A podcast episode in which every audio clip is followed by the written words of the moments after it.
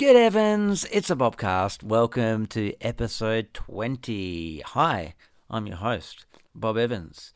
My real name's Kevin Mitchell. Thanks for joining me once again. Sorry that there's been a few weeks since the last one. Um, I've basically just been really, really busy. Um, I've been touring around Australia since Easter, and which has been great. Thank you so much to everyone who's come along to see me play.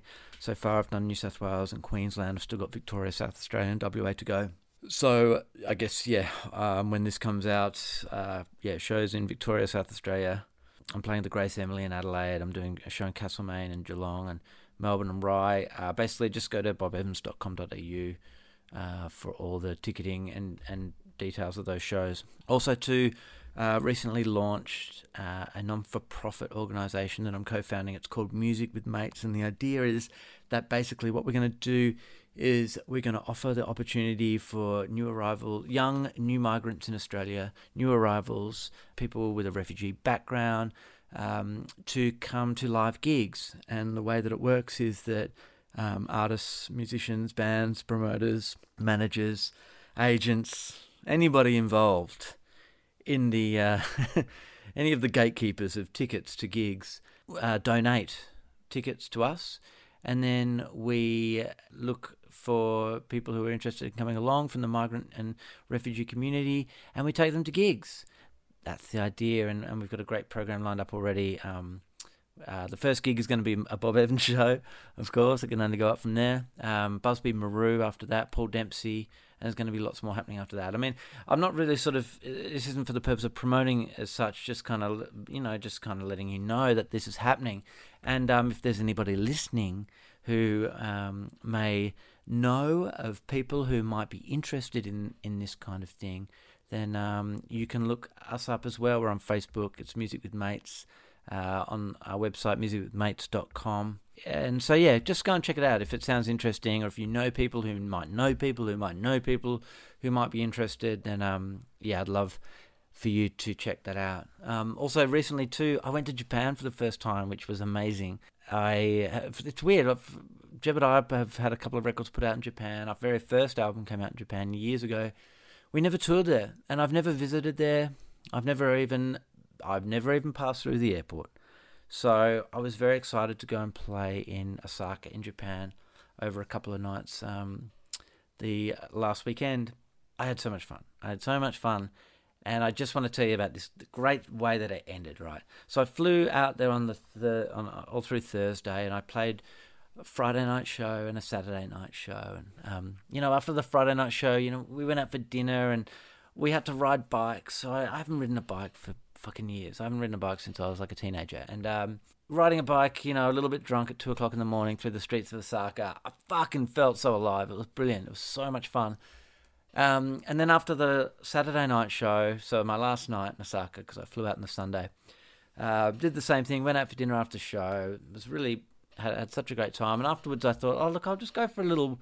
When I went back to the hotel, I thought I'm not ready to sort of go to sleep yet. You know, knowing that it was my last night in Japan, I thought, oh, I'll just go for a little bit of a walk and get a drink somewhere. And so I went for a walk around. It took me ages to kind of decide where I was going to go, and I thought I'd eat a bit more food or whatever. And anyway, I ended up sort of just going into this little Mexican restaurant.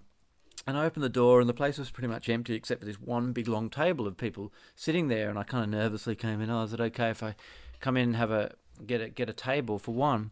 And then the people at this long table said, "Ah, come and join us. Come and join us." And you know, I'd had a few drinks, so I thought, ah, my confidence was up. So I went and joined and sat at this table. It turns out this was a um, a bridal table. They just the, the bride and groom were sitting at one end, and all of the um, what do they call the you know the, the bridal party, the bridal party, were all sitting along this table, and they'd been at the wedding during the day, and they'd um, they were all still celebrating, and so I kind of sat down with them, and you know we got chatting, and they asked me what I was doing there. And I said, "Look, I'm a musician. I played a couple of shows." Well, of course, there's a guitar in the restaurant, and oh, you know, so they're like, "Play us a song." These are like you know local Japanese guys too, so um, and you know I was like, "Oh, all right, I'll play a song." So there I am.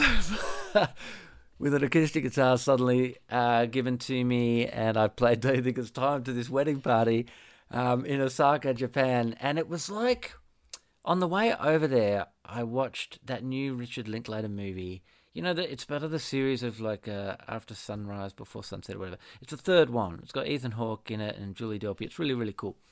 Anyway, I felt like I was in a Richard Linklater movie. It was there was just something so perfect and romantic and wonderful about it, and it was like, ah, okay, now I can go to bed. Now I can go to sleep because I've had my magical Japanese moment that I can sign off on and leave and go back home tomorrow satisfied. Um, so I just wanted to retell that story very quickly because it was so so cool. All right, episode twenty. Uh, my guest for this one is radio broadcaster Robbie Buck. Um, I first met Robbie when he was working at Triple J. I'm sure a lot of people listening to this would know him from there. He's uh, at ABC Sydney now, doing a more adult radio. But I recorded this on May the 4th, so we start with a bit of Star Wars talk. Um, so yeah, I've recorded it uh, weeks ago, and it's taken me this long to get round to um, sitting down and putting it together. Anyway, Robbie is a uh, wonderful, wonderful personality, a great uh, guy to, to chat to, and he invited me around to his house, which is very generous of him. And we had a good old bloody chin wag. Now you know the the rules. There may be some swearing. Be warned. Um, so I'll put the songs up on Spotify playlist. You can hear them there please rate and review on iTunes if you feel like that's something you would like to do. I would very much appreciate it. I, I'm so happy that people are listening to the to the podcast and. Uh, when I've been on tour, almost every night after the show, and I go to the merch desk and I sign and take photos and stuff, there's always at least one or two people who mention the podcast, which is really exciting to know that you know there are people out there listening. Um, so yes, I'm going to try to keep pushing ahead with these. Um, Anyway, okay, I've talked a lot. Uh, this is episode 20 of Good Evans, It's a Bobcast.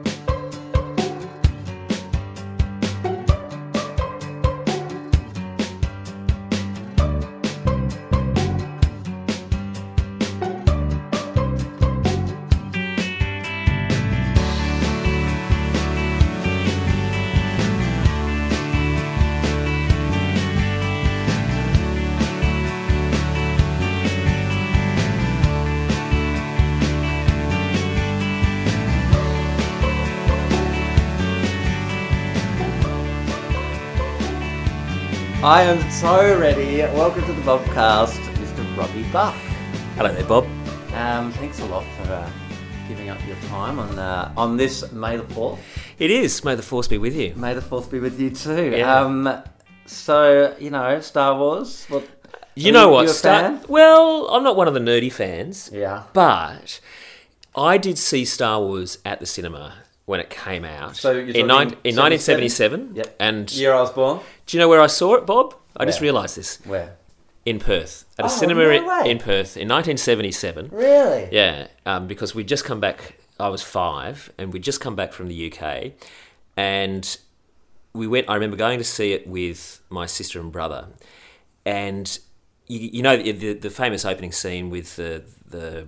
Uh, dialogue that comes, I mean, the words that Yeah, come yeah. up, you know, Yeah, in, in a galaxy far, music yeah, galaxy far, far away, and then suddenly the spaceship comes Yes. over the top, and this was, I guess, the first time maybe that that THX sound had been used in the way that it had, but the the sound of the spaceship coming from behind you in the cinema totally scared the shit out of me, and I remember. I remember physically recoiling, thinking that the, the back wall was about to fall Wow. down. So it's a really poignant image in my mind. That's head. amazing. And so, Yeah. how old were you? Four or five? Five, yeah, Five. yeah. Mm. So yeah, I mean, that must have blown your tiny mind, Robbie. and I've never been the same since, Bob. And then, uh, did you go and watch uh, the subsequent movies? Yeah, at, yeah, I did. at Yeah, the cinemas as well. I only, look, to be honest, I only watched up to Return of the Jedi, which Yeah.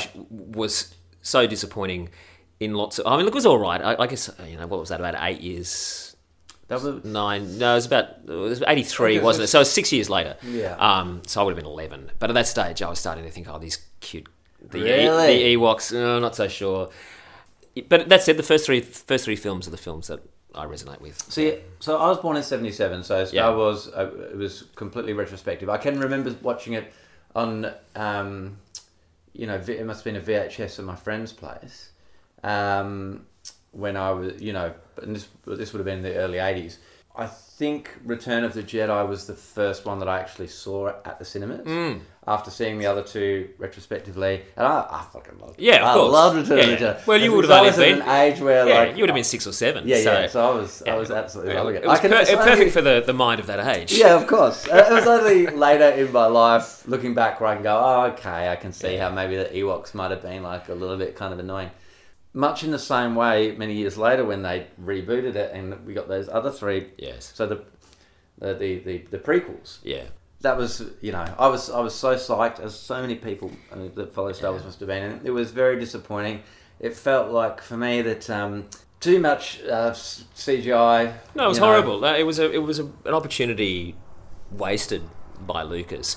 It was also doubly damning, I think, be, because there was such an expectation, especially here in Sydney. I don't know if it was felt in the same way in other parts of Australia, but here in Sydney, the Fox Studios were booked out for it. The the cast and the crew were here for a long time, Right. And we knew Oh yeah, because they do films, they made some of it. Here. yeah, they made a lot of it here, right. heaps of it here. I totally and so, you know, I, Joel Edgerton, uh, who I'd sort of been mates with a little bit around just around the neighbourhood, Yep. um, he was in it, and you know, we had these, and and he's such a fantastic actor, Yeah. And it was like, wow, you've gone from a Pizza Hut ad to Star Wars in about five years. You know, this is really incredible, Yeah, yeah. which he he basically had. That's awesome. Um, and so yeah, the expectation was that it was going to be really terrific, and then when it came out and it looked so rubbish, you know, it just the the CGI was so removed from any kind of engagement with That's the audience. right, it was cold, yeah, wasn't it? and and the it meant that the acting was kind of cold because of it. you could tell that Lucas didn't know how to direct the actors. The dialogue, The dialogue was really wooden. Some of the dialogue Yeah. was terrible. Yeah, We were, of course, the first one we were introduced to Jar Jar Binks, and that. Yeah. Then, of course, I was at an age by then where I go, yeah, "This is okay." If this is what the, people thought of the Ewoks back then, then yeah, Yeah. okay, I, I'm no, getting Jar. Jar Jar Binks was worse than the Ewoks. I, I, I, Yeah, I would yeah. hope, I would like to. Yeah. I, that's what I believed, but Yeah. you know, it's Yeah. good to hear that from you know from you. Somebody who's much older. Yeah, yeah, yeah. and wiser. Um, and so that was a you know that sort of period of those movies. I still went and saw all of them at the cinema. Did you? So I I, didn't. did. I saw the first one of the prequels, and then I went. That was such a just- disappointing experience, and I still Yeah, haven't I seen the. I held on haven't to the seen the dream. other two. I held on to the dream, Robbie, and you, um, kept going back and just kept being disappointed. Hmm. Um, and then now, since then, we've had another two.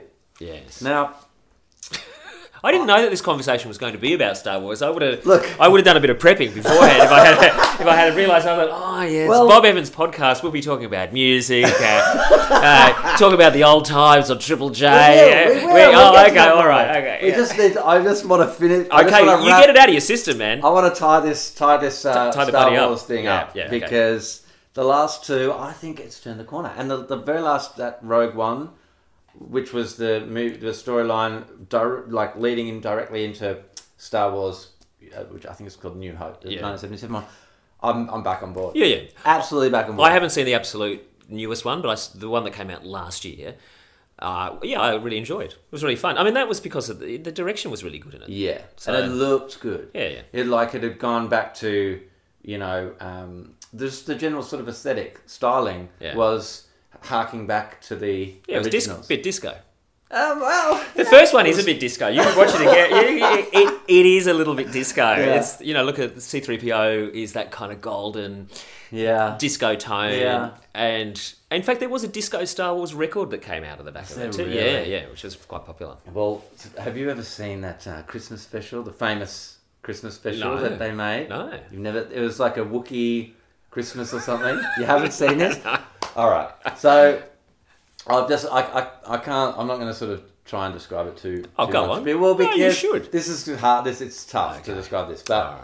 basically That's right. We're just going to sit back and recline and take a listen to Bob Evans describing Star Wars Christmas. Uh, so some in at some time after A New Hope was made in '77, and I think it was in between that and Empire Strikes Back. Um, there was some made-for-TV Christmas special, and I implore you, Robbie, and anyone listening to this who has a, a- even just a passing interest in Star Wars to look this up on YouTube. Hmm. There's some weird storyline. It's like based on Chewbacca going back to see his family. and it's, it's all Wookiees, and like, but they don't, they don't speak. can't speak. They can't speak. They They're like, and it goes on and on and on. It's like, Yeah.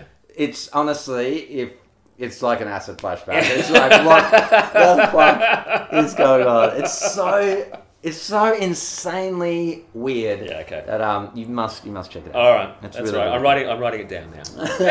All right, no more Star Wars. Okay. Um, I guess like I want to sort of go back to the beginning. It's always kind of good to sort of you know do the backstory. Yeah, yeah. Was music a big part of your upbringing when you were growing up? And what are some of your earliest memories of kind of you know when you first started getting into music? Okay. Well, it's probably no surprise that yeah, music has always been a really big part of my life, and I the reason for it is that I uh, was lucky enough to have an older, well, I still have an older brother, um, but have an older brother who was heavily immersed in music and quite a bit older than me. He's about nine years older, and we had they'd before I was born lived in Britain, and then I was born in Lismore, but then we went Okay. back again to the UK. Yep. And he, I mean, he'd when he was a young kid, he had been listening to Radio Caroline, John Peel Okay. on on the pirate stations, um, and so he had this real thirst for music. Had a really good record collection, and I grew up listening to his record collection, and that Wow. was yeah. So and it was um, a pretty diverse one, and one that informed a lot of my tastes, and So still what does. kind of stuff? Well, who's that over there on the wall over there? This one here. No, no. now Bowie. Yeah, yeah. So So it's just we've set the scene. We're, we're in we're at Robbie's house in a, sort of this back in your man was it's like man it's, cave. it's kind of like a man cave. It's actually an old stables. Um, Oh, but- stay. Yeah, I was gonna. yeah. I was wondering about that because I thought maybe it was like a garage conversion or something. well, like, yeah, it it kind because of is is. there an alleyway back there? No, there's an alleyway out the side Oh, okay, right. to the front door. But anyway, look, it's an old stables, and it, we renovated it, and so it's It's awesome. got the bookshelves, and it's got lots and lots of records, and uh, a couple of big speakers, and a, a few turntables, and And uh, pictures of David Bowie. and pictures of David Bowie. And look, um, and, and that very top photograph is a very special one um, to me because it's if you go and have a quick look over there, have a quick look. over you go. Oh my goodness, Hmm. Robbie, is that you? Yes, You look so young. yeah. But who's And- standing next to me? Well, David Bowie, and who, uh, who's that? Uh, that's a fellow from Red Eye Records. Oh, okay. Yeah, yeah. So that was Um, that was the night I met David Bowie. So that's So one of the greatest nights of my Was life. Was that the tour? Was that the tour that Simon Kate did with him? Uh, looks it might have been. It was the last like ever. era. It was the last ever. I think it was the reality tour. It was the last ever tour he did. I think it might have been. Yeah, yeah. Um, but anyway, look, we digress. So yeah, he, my, my brother had a great collection of records. He was very much, particularly UK oriented, Mm. uh, understandably because of where he was when he was buying a lot of those records. But Roxy Music, The Who, David Bowie, um, some of the some more obscure kind of artists like Bebop Deluxe and you know other other groups too, uh, and yeah, we just listened to a lot of music at home. He Yeah. always had music on the record player, and then when I was older, I went and I was in I went to boarding school for a while, Okay. and really didn't like Whereabouts was that? in Brisbane. Left the boarding school and went and lived with my brother and sister who were at university at that stage, and so we we all lived together for a year and a bit. Uh, You and your brother and your sister. yeah, in a little house in Brisbane. Was, Uh, that, what- was that a party house? no, no, it wasn't actually. I mean, they were, they were they were both studying really hard degrees. My brother was studying engineering, and my sister was studying vet, and, Okay. and I was doing my HSC. So Yeah, yeah. we were all, but well, studying. But we had this great uh, record collection. We didn't watch much TV. We listened to a lot of music, Yeah. And so there was it, it, the delight in putting records onto a record player. Right. Uh, has very has always been sort of there for me. So Yeah, it, yeah. it's something I still you know Still hang on to. yeah, Yeah. yeah. Um, and the radio side of it is that uh, I, I got into radio when I was uh, when I was a kid quite accidentally as well.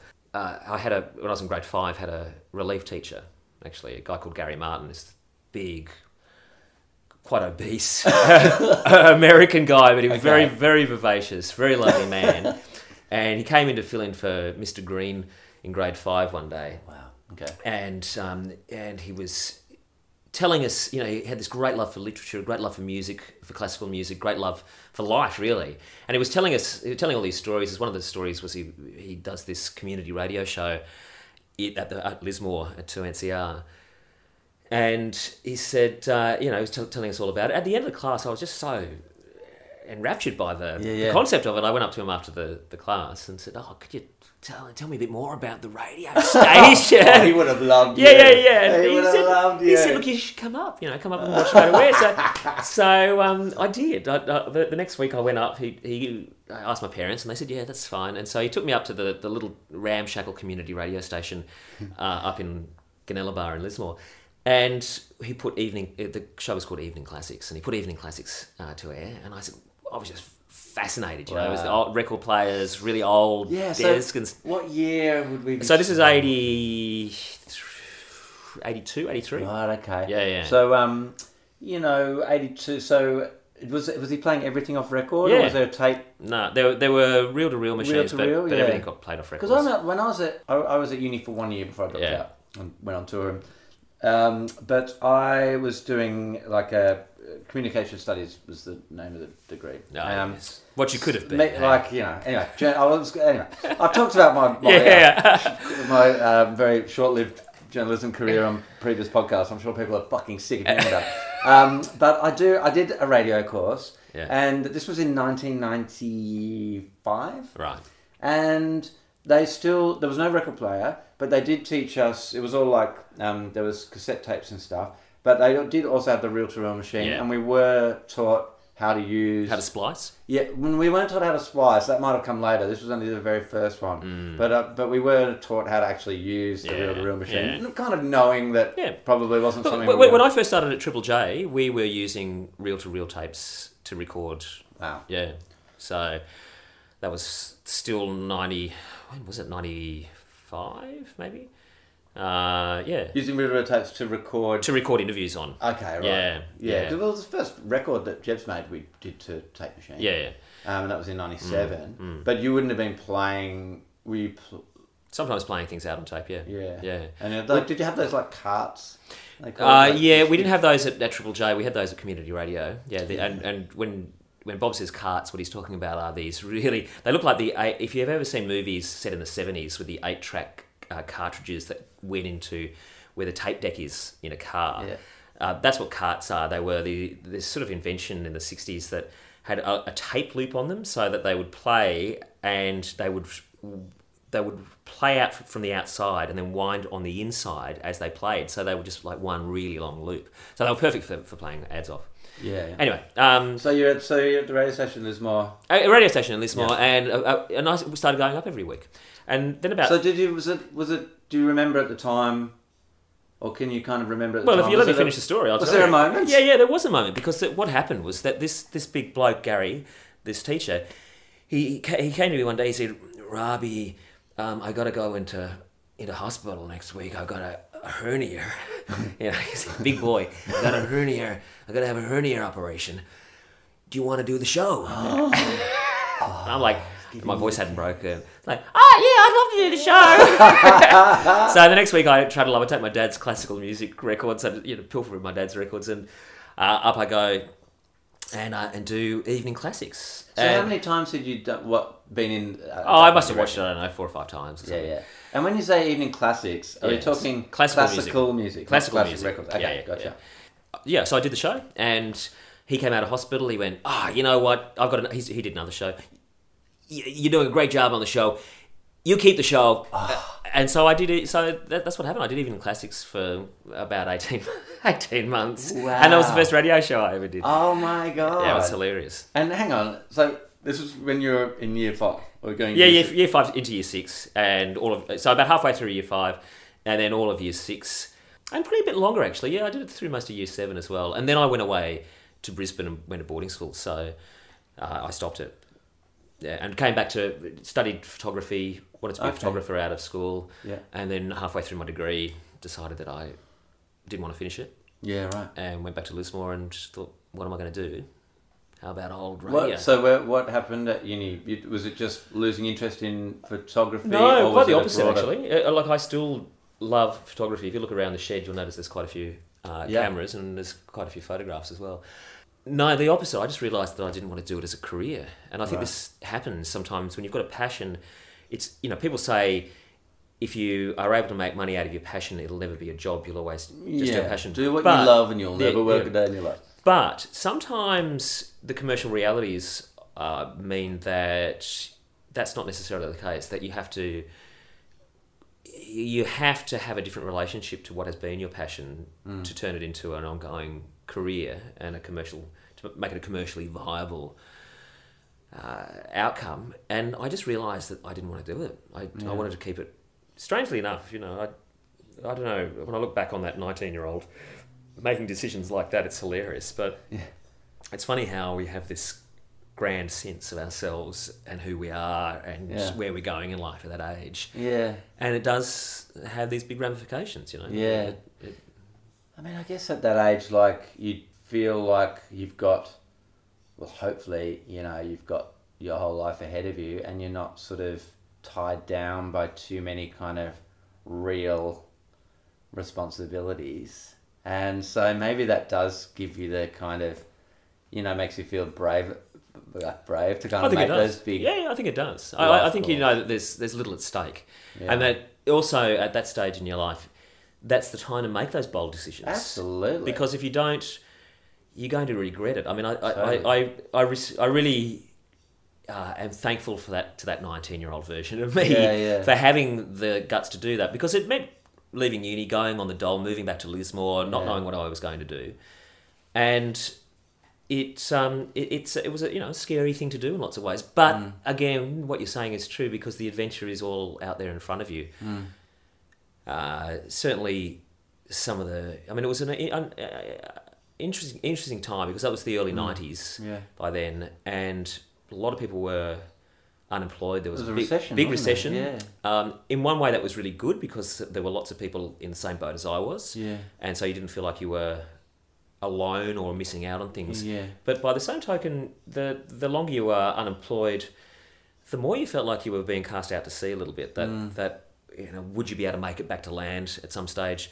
And there were lots of people, I have to say, who who didn't ever make it back. You know, there, were there were lots of people who who really came a cropper back in that era, Yeah. who never.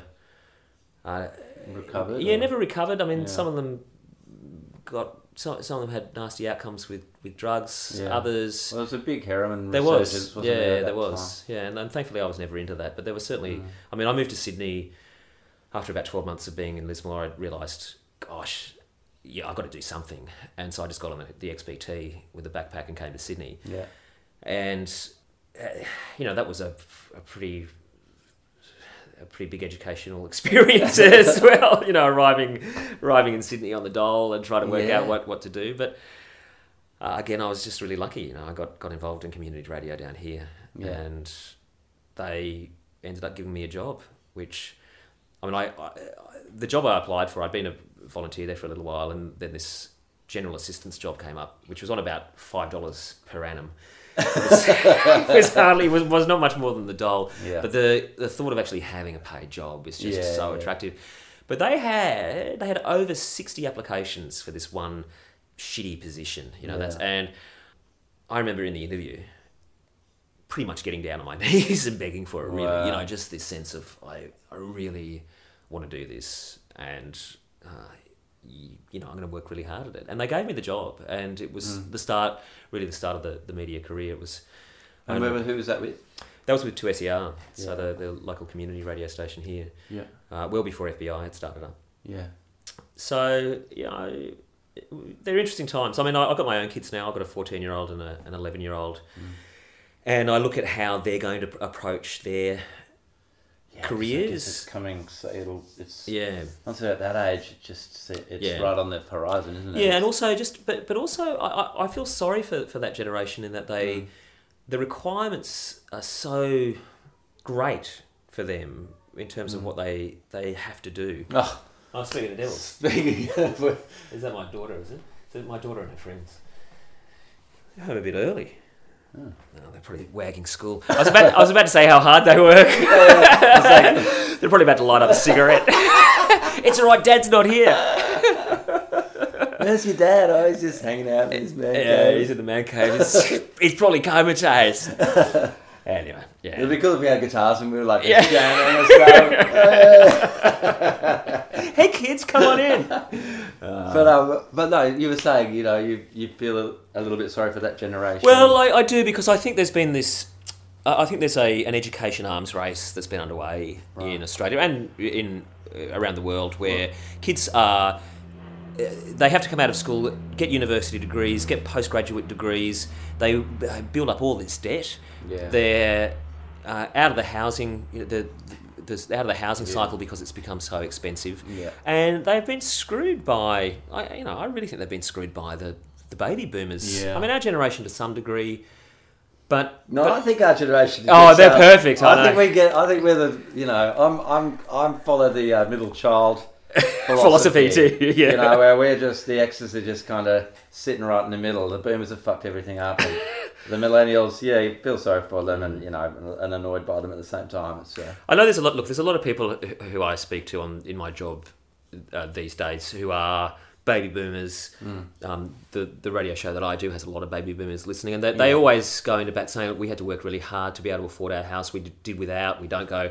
You know, the smashed avocado conversation that went around. We don't go out to didn't go out to cafes. We didn't go out to, to dinner hardly. because they didn't have cafes. No, they the didn't. Fucking, and they didn't know how to smash an avocado. It was just it was just mashed. You probably wouldn't have even eaten an avocado if it was one was put in front of you because you wouldn't have known what it fucking was. if you look at the uh, policies and the way the legislation falls for th- that generation when it comes to things like um, around taxation, around housing, it has been weighted in their benefit. There's no doubt about Yeah, it. yeah. And the, there's been a, a great transition of power towards that generation. So that there are many people in that generation who've become very rich, really kind of out of luck a little bit, but also out of the fact that these The systems have yeah, been put in place yeah, to, to, to, make, it- that happen. Yeah, they, they have. Yeah. you know, they've been supported pretty Yeah. well. So uh, I, I, so I've you know I worry about what's going to happen with with my kids' generation, and I even worry. I mean, I was lucky enough to to buy a house when I was young with my girlfriend at the time. She had a bit of an inheritance, and I got I got made redundant from SBS, and so we had a windfall, and we went Right. let's let's put it in, and it's just around the corner from where I am now, and she still lives there. But if it, you know, if we hadn't have gone, oh, maybe we should do something sensible with with this, Yeah. and buy a house, and it was two hundred and eighty-five grand. And I remember thinking, God, that's a lot of money, Yeah, it is. and it was a lot of money, Yeah. and it was a lot of money. But you know, compared to now, Well, yeah, living in Sydney, it's, yeah. yeah. So I don't know. I don't. I want to, I don't want to bring the conversation No, down, no, man. no. I don't want to bum you out. No, no, no, yeah, not at all. it, it is Um, one of those. And I was talking to Cram a few weeks ago. Has he still um, got his Maserati? I didn't know he had a Maserati. Yeah, he had a no. Maserati. No, well, I saw Yeah. him in Melbourne. He was, was staying at a, a hotel. But anyway, we were um, we talked a little bit about this, and we sort of, you know, we talked about how because, um, you know, your kids' generation um, have almost, and, and those that are a little bit older, but those that come out of millennial generation, because they have been so um, squarely shut out of the opportunity to own their own house, they've almost pretty pretty much there seems to be a feeling that they've kind of given up on the whole Mm. concept. And, you know, this could actually be a positive thing because by not becoming part of that culture of like property and owning a house and Yeah, buying big into all that debt shit, and having to Yeah. to maintain the it yeah. might free them to it might give them a freedom that you know our generation and previous generations who have bought into that kind of culture Yeah. don't realize Yeah. and that you know maybe they will be renting all their lives and because they won't be yeah just like so you know they won't get focused on this other thing they frees them up to do other shit Yeah. Look, I think you, I I think you're probably right in lots of ways, and I think that there is a big argument for that too. Uh, I, I mean, the, the trends like van life have become so popular in the states, where it, it there's a sort of fascination with people just living out of vans and traveling Yeah. around a lot. yeah I guess the the worry, though, I mean, whilst you, it's a good point. The other side of it is that it, it's still unfair that they don't have the chance to do it. Yeah. So you, you shut somebody else, shut shut a, a whole generation out of the, the possibility of it seems eminently unfair. And I have to say, look, there are plenty of people I know who never bought property and are, are perfectly happy, right. and have had a lot more experiences when you know we were knuckling down trying to pay the bloody mortgage. And not and too scared to go overseas for a long time. That's they right. were having those experiences, Yeah. and you never get to have, you know, you, you never get to be 28 tra- traveling around the globe for a year again. Again, yeah. You know, you can try and do it in your forties or fifties, Yeah. but it's not the same. You No. know, so so you're a different person. So Yeah. in that way, you're right. Being a fa- father of older children Mm. than myself, mine are still you know little little babies. Mine are three and five. How old are your kids in? 14, 11? Fourteen and eleven. 11, yeah. So what are the kind of things that they talk about? Well, What's going well, on these in the, days, in well, the, the, the world? My daughter has a fashion blog, so she. No way, Yeah, really? yeah, yeah, so okay, she- plug it. You got to do the plug. What's you it don't know what it's called? Bobby. Oh look, I I try and Okay. stay away from it. Look, I, I don't, I don't, yeah, I don't, I just yell out. All right, so Robbie's daughter and I think some friends have just come home from school, and Robbie's going to uh, Robbie's going to go out and ask her about her fashion blog. I just thought it would be a good idea to um, to give it a plug. I thought Robbie would just be able to rattle off the uh, rattle off the the details, you know, off the bat. All right. She says, "Why? Why are you asking?" So it's the style affair, but with two eyes in affair. Style affair, with two eyes in it. Now, hang on, Yeah. me just process that. Yeah. so it's the style of hair. Ah, Yeah. style of hair. Yeah, fair hair. yeah. Um, so what do we talk about? Look, it's funny. I mean, as a as a teenager, your teenage kids do, you know, they have the uh, the stereotype is true in that they do behave like like teenagers. You're just like, oh my god. But you also they have this flip side to it where they have this real eager thirst for trying to understand what life is about. Yeah. And I love that that Yes. side of it too, where they want to know how the world works. Yeah. And you realise you're trying to explain how the world works. And do you, you know, do I really know how the world works? Well, no, but a, a bit. You Yeah, think you know a little bit, and you do know a lot more than they do. But but the other side of it too is that the thing about parenting, which I'm sure you find, which I love, but is also so confronting, is that it just holds a mirror up to who you are Right. in a way that can be really edifying, it can be really powerful, and it can be really warm and wonderful. But it, all, it can also be really shocking Yeah. because it, de- you, you recognize your frailties and your faults and your flaws in a way that you you never did before. Yeah, and Yeah. it, and it's it's kind of shocking. Yeah. you know, you sort of you have this uh, this facade, this perception of who you are internally, and then it's it- it's shown in in all its stark realism when there's this little tiny human uh, that comes into your life that you need to be responsible for, and it it's especially I think confronting in a relationship because suddenly the relationship's not you and another person. Your the relationship is you, and another person, and this Yeah. person, this little tiny person that needs the most help. So Yeah. but it's it's a wonderful thing. I've enjoyed fatherhood immensely, and I I mean, it was funny. I, I had my kids when I was still at Triple J, but it was I, I never mentioned it on the radio because it was uh, well, it was a bit of a shock. um, I, I met my now wife at Triple J, but Oh, wow. but um, we uh, we hadn't been going out very long when she Yeah, felt, yeah. felt pregnant. In fact, and you know, it was a really it was one of those things where you think, gosh, we don't know each other all that well, and Yeah. we'd, we'd on- only just not long beforehand got both gotten out of long term relationships, and we didn't know whether we wanted to be in another long term relationship, and then this came along, and I mean, it, it was so so kind of new and shocking and, and fresh that I remember one incident at, at the Jays when Annie was about six or seven months pregnant. She was really starting to show. Yeah. And somebody in the office, can't remember who it was, but somebody in the office goes, "Oh wow, Anne, you're you're pregnant. You know, this is just, I didn't realise this is so great." She said, "Yeah, yeah, I, I'm pregnant." And uh, and the, the, our colleague goes, "So who's the father? You know, who's, who's the dad?" And she looks over and points at me. and there I am in the corner of the office, and you can sort of see their eyes move across the office yeah, to yeah. where she's pointing, and there's me with my messy hair and Yeah. Yeah, what were you doing at the time, crinkled t-shirt. I was probably picking my nose. I, was, I was staring into space, and the colleague goes, "What? Him?" He goes, "Yeah, it's Robbie." And I sort of waved sheepishly from across the room. Um, so yeah, look, it's been a really interesting journey, but we, you know, we, we thankfully it all worked out, and um, and then we said, well, you know, we like doing this. Let's have another one. So we had another one, and then eventually we got married too. So Yeah. uh, it was a fun little journey. What and you know, just going back to something that you were saying before, you know, what's something that you've kind of learned about yourself? Because like for me, being a parent, like I'm, I've been surprised before having kids. I thought that I would be the fun one, and that my wife, and I hear you. and that my wife would uh, be the disciplinarian. But It's the other way around. It's turned out the other way around, Yeah. and I think that's just an example of. Which isn't to say I don't have to have fun with my kids, Yeah. but there are so many th- ways in which I thought that I would be more different Yeah. than my parents. And the, the thing that has shocked me the most just in this first few years, not the most, but one thing that surprised me in this first five years is that I've come to realize that my parenting style is closer to my parents' parenting style than I thought that it would be. Yeah, and that's kind of that's a confronting thing. It is a confronting thing, and it's I the- can't deny it. and it happens to all of us, and it happens to all parents. It's Yeah. hilarious, Yeah, and you can't get away from that. yeah.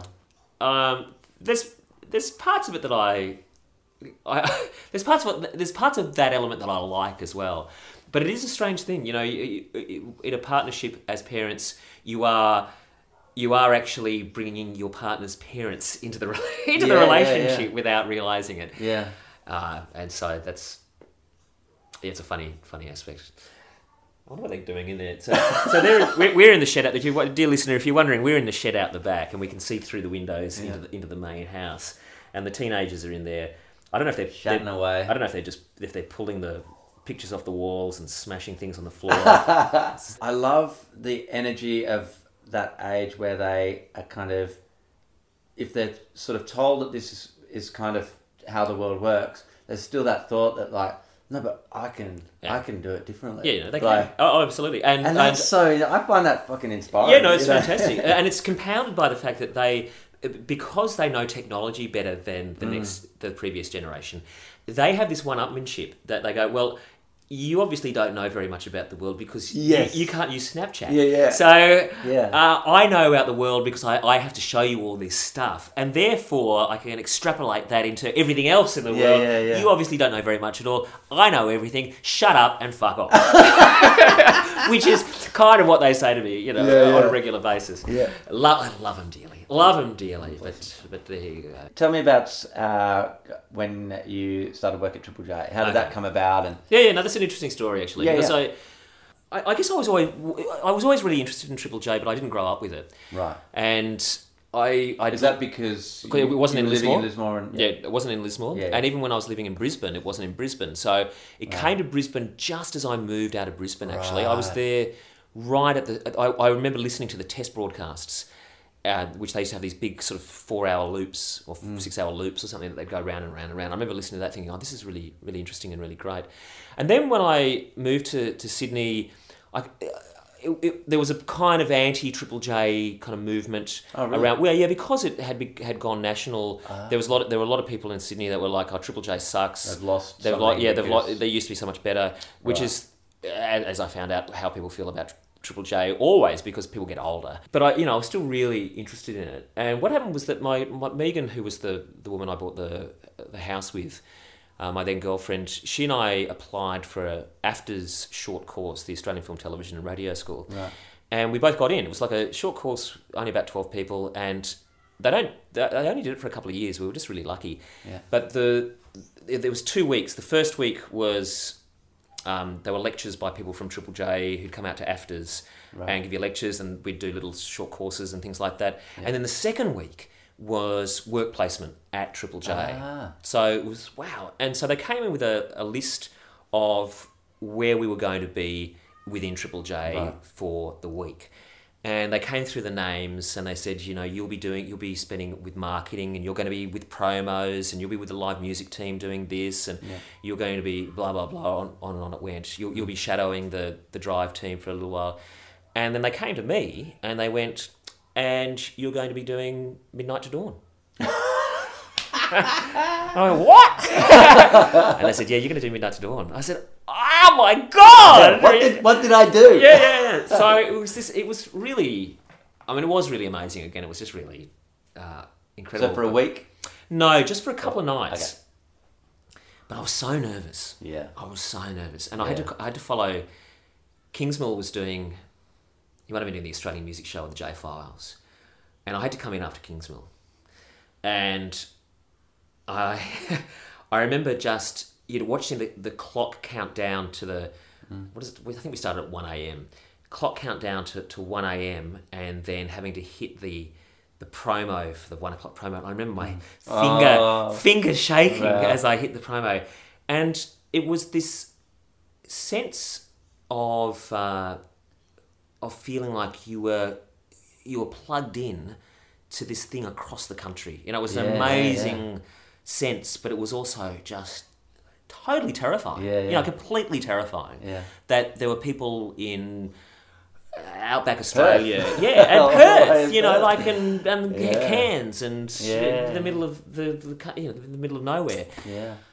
And so I did this Midnight to Dawn, and it was, I'm sure, pretty terrible. In fact, I, I went in the next day, and one of the producers went, "I, uh, I uh, listened to you. No, not much good," uh, which was a really nasty thing to say, to be honest. Yeah. But um, they kept me on Midnight to Dawns, Yeah. so everybody else went off on their sweet jolly ways, Ah, and I stayed doing. Midnight to Dawns. Yeah, Yeah, right. and I remember, the, remember after doing that first. Um, I did that first midnight to dawn. uh, My my parents were actually in town for something else, but they were staying at the hotel in Darling Harbour, and so I walked down at six a.m. I s- said, you know, I said goodbye. Uh, walked out of the the ABC and walked down towards Darling Harbour, and then went up to to their hotel, and they. You know, welcomed me in and went, yay! You know, it was really fantastic. Good, well done. And I'm like, oh, and and my my dear, my dearly departed dad, who I lost many years ago, but he when he, he was there and he said, uh, he said, look, it's just a really great thing to have done, you know. Yeah, yeah. And he said it it may not last, or it may. It doesn't matter. You've done it, Yeah, and it was a really great thing to, to do. And so, and that's really how I viewed my career, not just in Triple J, but within the ABC entirely. Yeah. Is that it started off with that one night, Mm. and if I last to the end of the next week, then that's great. And if it doesn't go beyond there, then I've been really lucky. Yeah, yeah. And and that's really how I viewed it. I mean, I was at Triple J for thirteen years. I was just going to say, but it did go beyond that. So, yeah, yeah. Um, what was what happened next after the? Well, again, I was just really lucky. You know, I did, I, I, I did the, the Midnight to Dawns only for a few months, and then I got a slot on the weekends really quickly. A lot of you know, there's lots of people who do Midnight to Dawns sometimes for a couple of years, and then don't get a, a slot. Yeah, yeah. So I got a slot, and that's that's a really big thing. And then did the weekends for a couple of years, and then they put me on the afternoons for a uh, a year or two, and then went back to the weekends for a little bit. And it was interesting. We, we had very bad management in that in those early years that I was there at Triple J. Yeah. We had a, a, a general manager who was hopeless. He, he was not only hopeless, he was nasty, and he'd come from he'd come from commercial radio, Ah, and nobody liked him right. and he was incompetent. I, I would suggest. I, I, I think a lot of people would agree that he was not very good at what he did, and so he made up for that by attacking people. And it was a it was a strange environment to be in because there was a real feeling of camaraderie and a real sense that, that people were doing a really good job within the station amongst Yeah. with, with each other. But there was this guy and a few other older managers who'd been there for a long time who weren't they weren't complicit in that they didn't they didn't get on board with what he was doing, but they didn't stop it either. Yeah, yeah. And this finally, eh, Steve Cannane was actually one of the people that really brought this to a head above the Triple J level and made it known to the general, then managing director of the ABC that this was going on. And thankfully, this guy got booted Yeah. and we got a new manager who came in who realised that there needed to be some big changes, and there was a big sweep out of the old management, and the place it just had some. It was like somebody had opened the doors and and the windows, and this stale air blew out, Right. and there was a chance to, to start doing things. This this other this old guy, this other previous Yeah. manager wouldn't let anything happen. He wouldn't there would he wouldn't allow any change because he was just terrified that the uh, the inspiration that he'd inherited, which was the inspiration of make, taking it national, of the creativity that had come with that Yeah. move, that if he was to change anything, it might reflect badly on him. Right. And it was because he just didn't know what to do. You Yeah, he was, and so his reaction was to to lash out at people. Right. So what year would this? Uh, this would have been so. I started in about ninety. Oh, I think I must have started in ninety six. Actually, Right. yeah, I started. In, I started in October ninety six. That's when I did that, that first Midnight to Dawn. Right. And so this would have been about 97, 98. Okay. Yeah, and then around 99, thereabouts, there start, the, suddenly there was this change. Yeah. And some of the old guard left, and there was just a, uh, a real enthusiasm for let's just see what we can do. And so that's where JTV started. Yeah. That's where we did Unearthed, um, went online. Yeah, yeah. Um, that's where the JMAG started. There was suddenly a, a, an enthusiasm for let's see what we can do Yeah, and do it. You know, the Well, one night stands. You know, all, all these things that have become kind of institutional in in Triple J and become a big part of its foundation stone.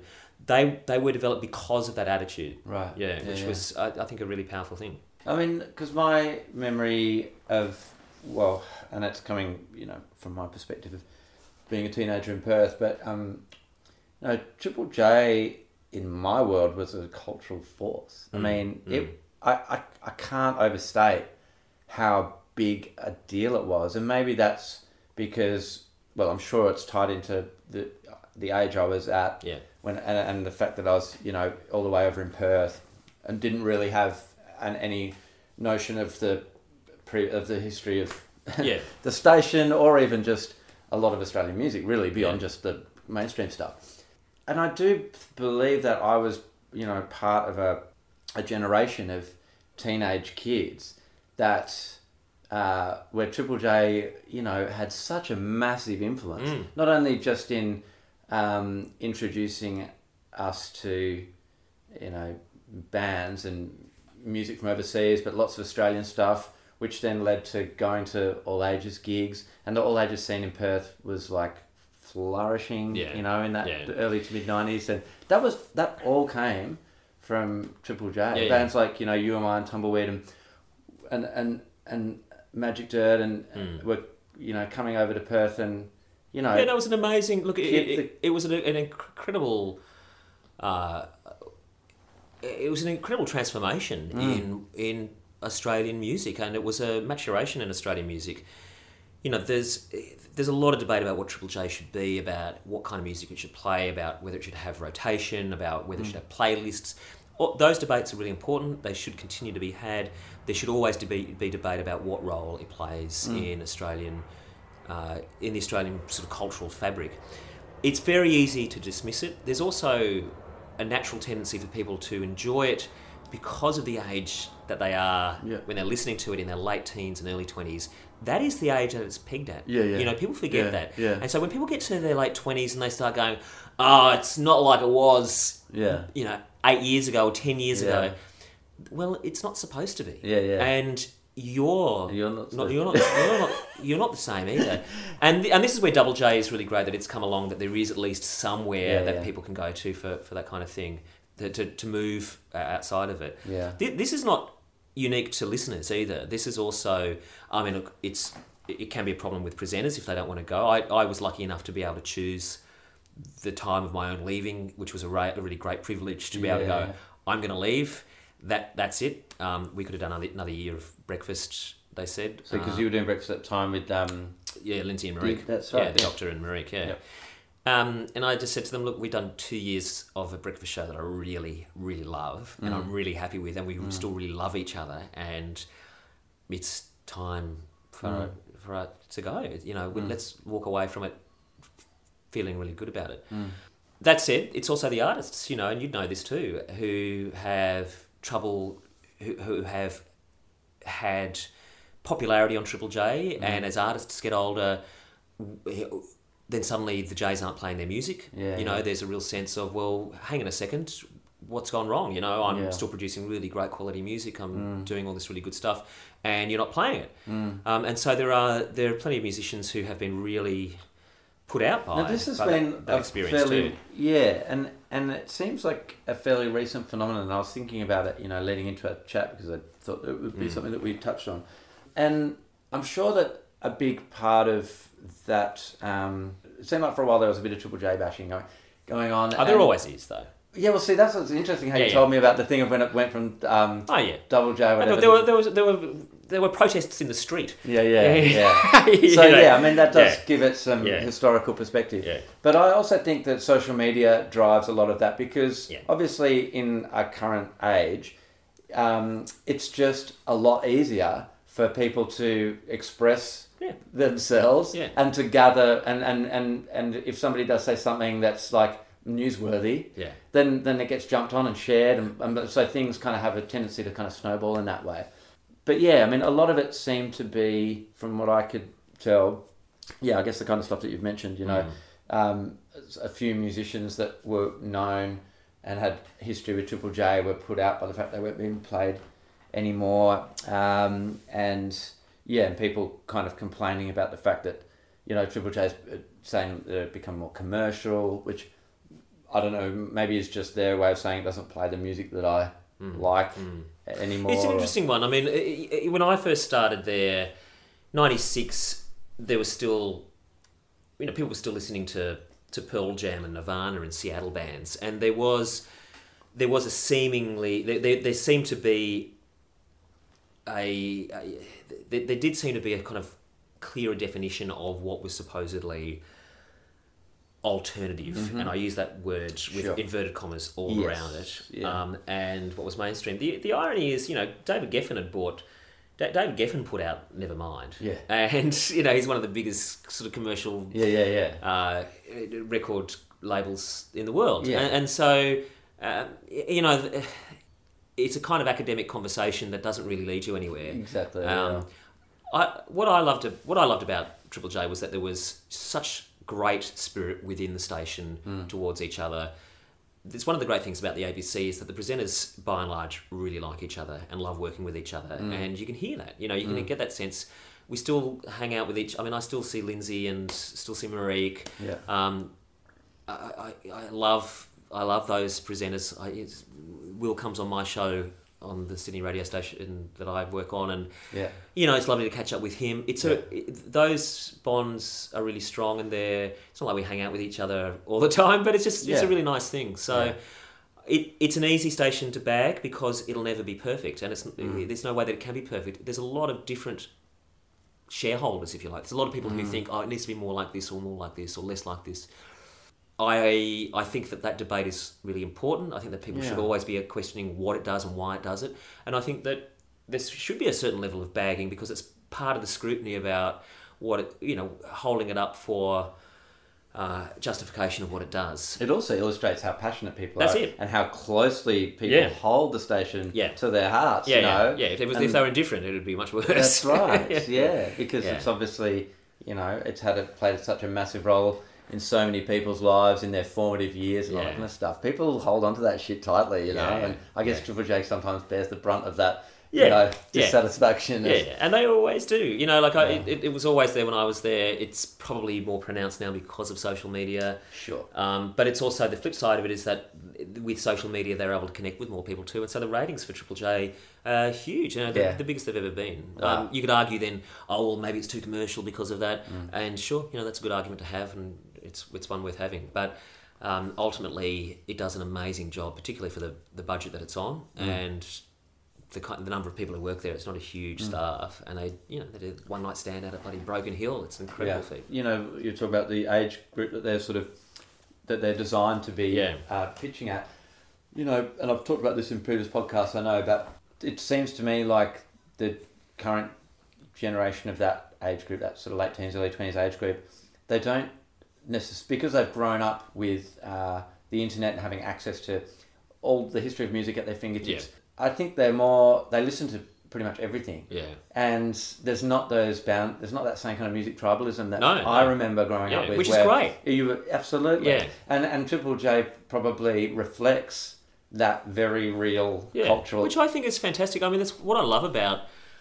I it's what I love about the the way the music scene has changed is that people don't they don't wear the badge of the music they listen to as an identifier in the same Yeah. way that they used to. Now that there is something, there was something really great about that. Oh, I listen to this band, therefore I'm like this, uh, and, and that's kind of sweet. I love that. But, but and I, you know, people still do that to certain degrees. Sure. But I, I really got fed up with being told that things that music was uncool because it didn't fit in some Yeah. kind of pigeonhole, some sort of cultural niche groove. Yeah. Where oh this is this is cool because it it sits here, Yeah. and it's not cool because it sits there. You know, the, the older I've got, the more music I've listened to, and I still listen to so much music. You know, I still buy music all the time. Mm. I still love music with an intensity. Mm. But what I love is, you know, I love listening to everything. You Yeah, know, yeah, like, and yeah. that is that. The, the more that that's reflected, Yeah. the better off we all are. Yeah. It really, because it, it there's a lot to go around, and there's a lot of great Yeah. stuff, and it's all it should be all styles. I, I love the fact that. I mean, I found it really funny when, when yacht rock became kind of kind of cool. Yeah. It was like, wow, yeah. this is really not what I ever expected oh, to yeah. see. You know, but I, it, but it should be kind of cool because it's sort of you know beautifully produced, really great musicianship. There was, art- there was yeah. there has there's there's an artistic Yeah. there were artist proper artistic credentials Yeah. and merit going on there mm. and yeah like just you know I, I like the idea of you know that kids can use musical kind of genres or movements whatever to help kind of find their own identity and stuff but what I don't like is the idea that if you like one thing Yeah. you can't, Can't like, like something, something else, else. Yeah. that's not Yeah. you know No, and, no. and that's what seems to be breaking And, down and to be honest, like. that, that was a real problem in in the Sydney music scene in the early '90s. That was a real problem that happened in some of the music scenes, in the indie music scene, which I, I spent a lot of time going to a lot of music in the early '90s Mm. i i in the Sydney venues, and also in the electronic music scene, which I was really interested in dance music and electronic music, and particularly in the in the local electronic music scene, there was a tendency for people to want to shut down anything that wasn't this again narrow niche highly defined sense of what this is supposed to be. And it's the very antithesis of what should be of, of what great musicians should be which is curious experimental open-minded Exactly. confronting Yeah. you know, all this sort of stuff Yeah. You're challenging your, your preconceptions yeah yeah that's where good music comes from it's not from being told oh no we do it like this here yes which is what used to happen a lot. Yeah, and yeah. I'm really glad to see the end of that to some degree. I, I, Yeah, I think there's a lot less of that. Yeah. Um, all right, well let's let's look at your record collection. Oh, Now, no um, pressure. As uh, as the listeners will to this podcast will know, um, we normally do this uh, top twenty five um, iTunes playlisting. Now, uh, Robbie um, isn't an iTunes uh, uh, uh, listener, or he doesn't. sort of- school. He's he keeps it real, and uh, he's got a massive record collection that uh, surrounds us at the moment in the room. So what we thought we might do instead is we'll just randomly choose like three yeah. three records, um, and and when we when we randomly pick a record, just choose, you know, choose one song off that record maybe Yeah, that we can talk about, and then I'll um Okay. Well, I'll, I'll give you um, the play as well. do, do you want to bring your recorder? Over, bring it over here for a second. We're on the move. We're on the move. He's sticking on one of these turntables over here. So- Although I got to keep it on the same side, otherwise we'll let's swap. Here, we'll go like this, and let's swap sides. Okay. he's so he's so picky, isn't he? I mean, I can see why he's the strict one. No, it's because when I get back to when it's not finished though, you know, I yeah. have to edit edit stuff out that will be like on different tracks. What do you mean edit stuff out? You're not editing this out. Yeah, I'll edit out all my uh, mm, uh, my stutters and my ums, my ahs, and my. Okay. Um. So, what am I going to play? Oh God. See, the great thing about oh, well, here you go. Speaking of Perth, how about a bit of uh, yeah? Let's let's do let's do a Triffids track. The Triffids. Yeah. So this is the Triffids Calenture. I've got Born Sandy Devotional somewhere else, but I I love this song. This is Bury Me Deep in Love, which is just a, a beautiful tune. Bury me deep in love. Bury me deep in love. Take me in under your wing. There's a chapel deep in a valley for traveling strangers in distress. It's nestled among the ghosts of the pines under the shadow of a precipice. When a lonesome coming figure slips and loses grip, tumbles into a crevice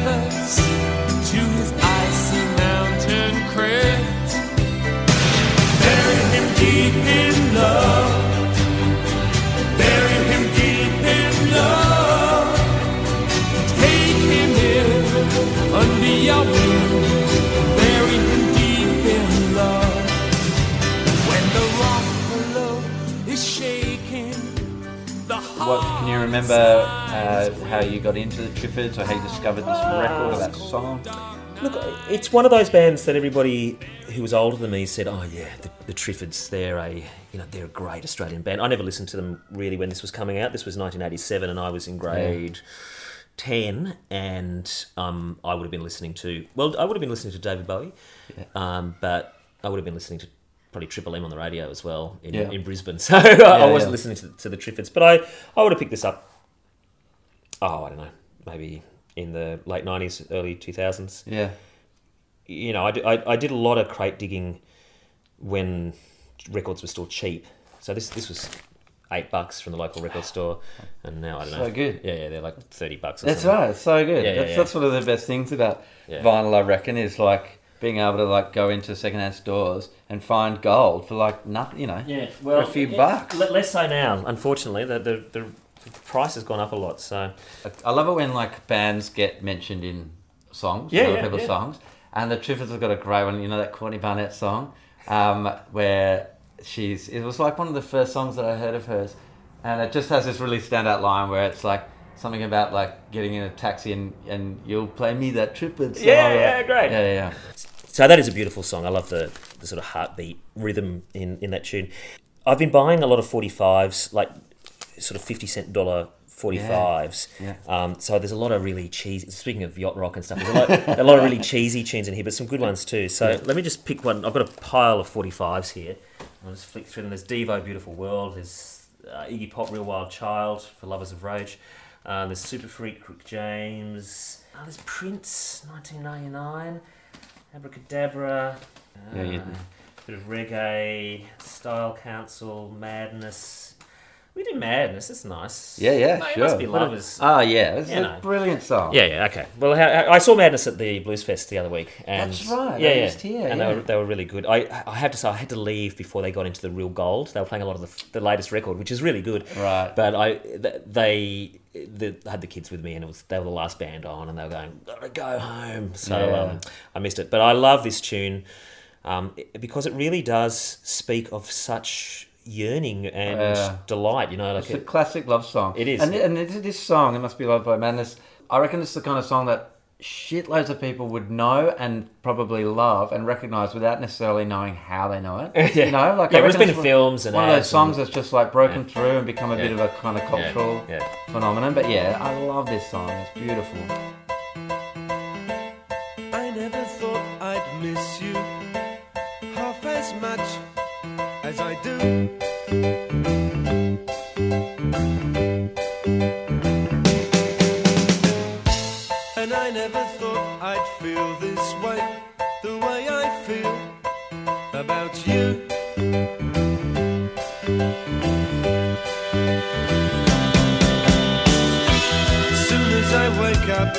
Every night, every day, I know that it's you I need to take the blues away.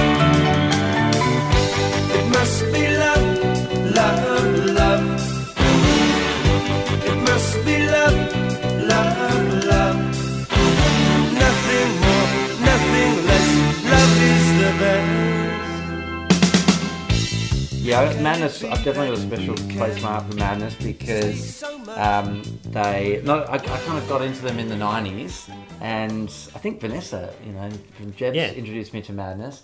And whenever I listen to um, early uh, those early Blur albums, I'm a massive Blur fan. Yeah. I can hear the Madness influence. Yeah, you know, yeah. Damon was obviously a huge fan. Fan, yeah. Um, and even today, like you know, on TV, there's this ad that's on all the fucking time. it's a Chemist Warehouse ad, and they use our house. Down there, mate. yeah. Yeah, yeah. Um, Suggs to me go, yeah, send me the money, send me the Yeah, money. but it's like it says like our house. It goes Chemist Warehouse in the middle of the Chemist Warehouse. Um, and hang on a second. How many songs have you sold to ads? Um, I've never sold. Now, let me just make sure I'm. Uh, I'm pretty sure I I have sold songs to ads, but never to The Chemist Warehouse. never to come like corporate corporate like so. Don't you think it's time I've sold to like the to be used on that for like the ACTU? Right. Like, um, So have you been offered uh, to for, for companies? Yeah, I think like corporations. yeah, I, oh, that's been you know Why would you say no though? Um, because it, it totally depends on the song. Yeah. And like, for example, Don't You Think It's Time, which is a song that I let at the ACT u- use, uh, that's been offered um, for like to be used on a TV theme song once of a reality TV show. Mm. Yeah. Of the name I won't mention, but. Um, and also a feminine hygiene product. that must have Um, been lots of money though. um, yeah, of course. I mean, and, like you, and you turned it down? I have, yeah. Wow. And this is before I had kids. Yeah, that's right. But um, Yeah. no, it's because there's a bunch of reasons. One, obviously, is like with talking about that song in particular. You know that it's uh, means a lot to me. It's a really special song. It's it's like the song that most people know who Hmm. follow my stuff. It's you know my blue chip song, and Yeah, yeah, sure. and Yeah. I, don't want it to be associated with something that doesn't ha- have any reference whatsoever to the meaning of the song. Mm. You know, um, and but also too like you, you know, once you kind of go there, once you kind of once that song becomes attached to an ad, there's a real danger that you you can never get it back. Yeah, yeah. Like if that ad Yeah. really works, the ACTU one was great because um, when I watched it on tele- TV, I was just like, this is awesome because. It was down, re- mixed really low. Yeah. You could barely even tell it was there. I was just like, yeah. long, so long as the check was mixed up really high.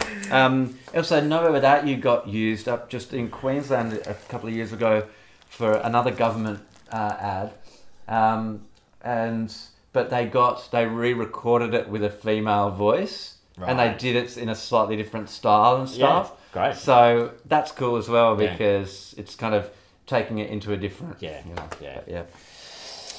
All right, so we'll do, Okay. okay. So what else have we got? We'll do, Okay. one, we'll do one more. We'll do one more. record collection. Um, I mean, look, there's so.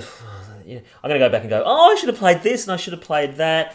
what, what else have we got? Uh, it, the great thing about all these records is that none of them are in any order whatsoever.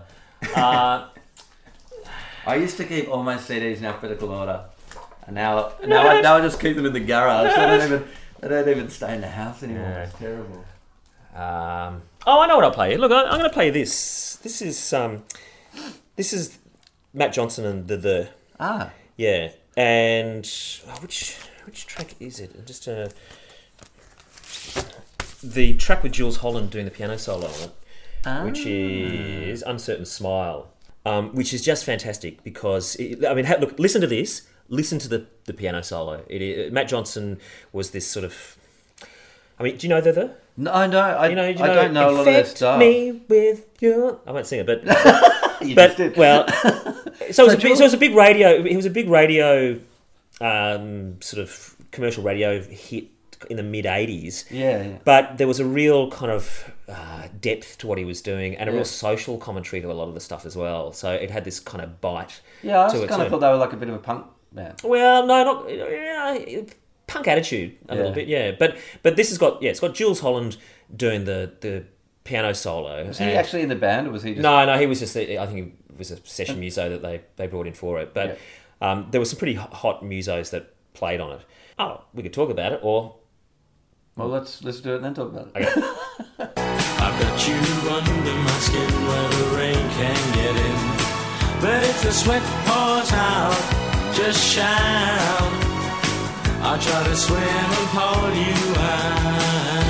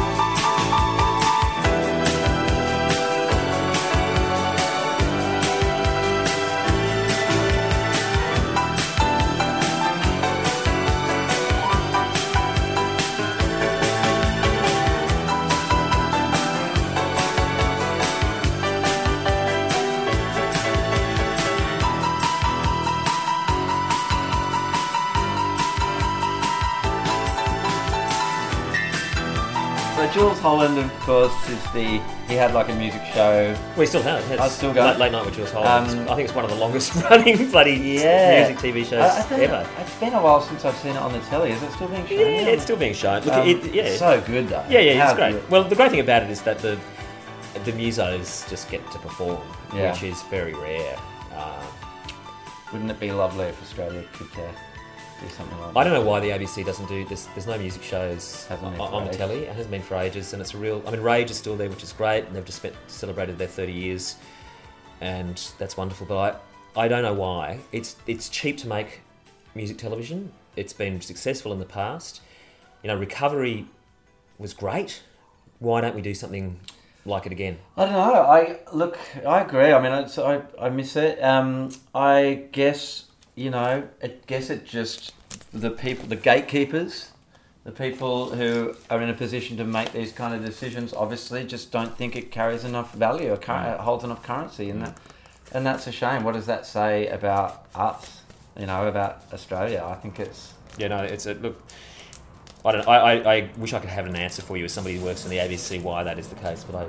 England's I got. I mean, England and America as well. They've got such proud rock and roll history. You know, they they Yeah. and and I think they hold that. because it's an export as well. Yeah. It's worth a lot of money. It's part of the reason that people visit the country. That's right, But it's yeah. also a rich thread in their in, in the, the fabric of their, their cultural identity, Yeah. And as it should be. You know, And from- other from- countries too, like non-Western countries. You know, speaking more broadly. I mean, obviously, I used England and America as an example. Of, Yeah, but Sweden pop and yeah, that's stacked. you know, there's there's a lot of great countries that do. But it. Australia But Australia's up there. Yeah, Australia is up there. Yeah. Um. So the what? So what song? do- So uncertain smile Okay, and and by the the. I mean, we've all, you know, and uh, we've, we've listened to a snippet of it, but yeah, what can you tell me a little bit about what you love about that song? Or Well, because it's the, for me, it's the piano solo. It's just Yeah. it's Jools Holland just getting in there. Uh, I, I think it might be two takes put together, but I don't think he rehearsed it a whole lot. I think he just Yeah. get, got in there, listened to the, the tracks, and then just went for it. And so there's just the uh, you, you can crank it up loud, and sh- it's like it's what what I love about music. It, it's Yeah. just going for it, and you can hear the musician letting go in it. It's, it's good. awesome. Yeah, man. Um, thank you so much, Robbie, for giving me an hour of your time. Oh, it's a pleasure, Kev. Um, in your lovely home. It's, Um, uh, so you're doing you you're doing a breakfast uh, at the ABC these days. Yeah, I'm doing breakfast at uh, ABC Radio Sydney. So uh, it's the look, it's the, the second top rating breakfast show in Sydney. Congratulations. Yeah, um, I don't know whether it'll stay that way, but it has been for it generally is. Um, Are the things that you love about working there? Uh, how different is it to Triple J? oh, What it's very the- different to Triple J. It's Yeah. a talk station for one Yeah. thing. Um, I play very little music, Yeah, right. uh, and you know, there's a lot of politics. There's Yeah. a lot of uh, issues that are pretty weighty. Yeah. And does that suit you in your, Uh, your to stage degree. of life? Yeah, yeah, probably. Yeah. It, it, it's been a very it, it's been a very steep learning curve and a very difficult learning curve at Right. times to try and get your In what around. way? Well, you know, I, when I took over the job, I'd just come off two years of hosting a music show on Radio National, so Yeah.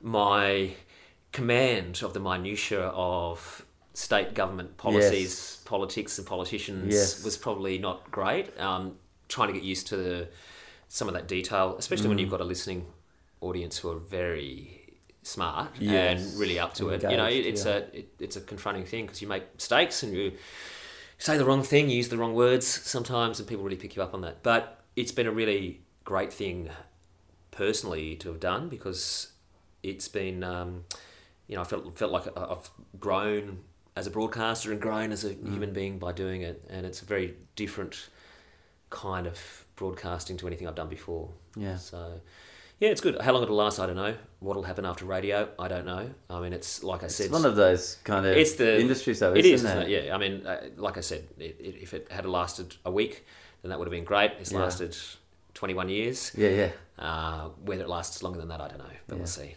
Awesome. Yeah. Thank you, Robbie. Thanks, Kev. Appreciate it. See ya.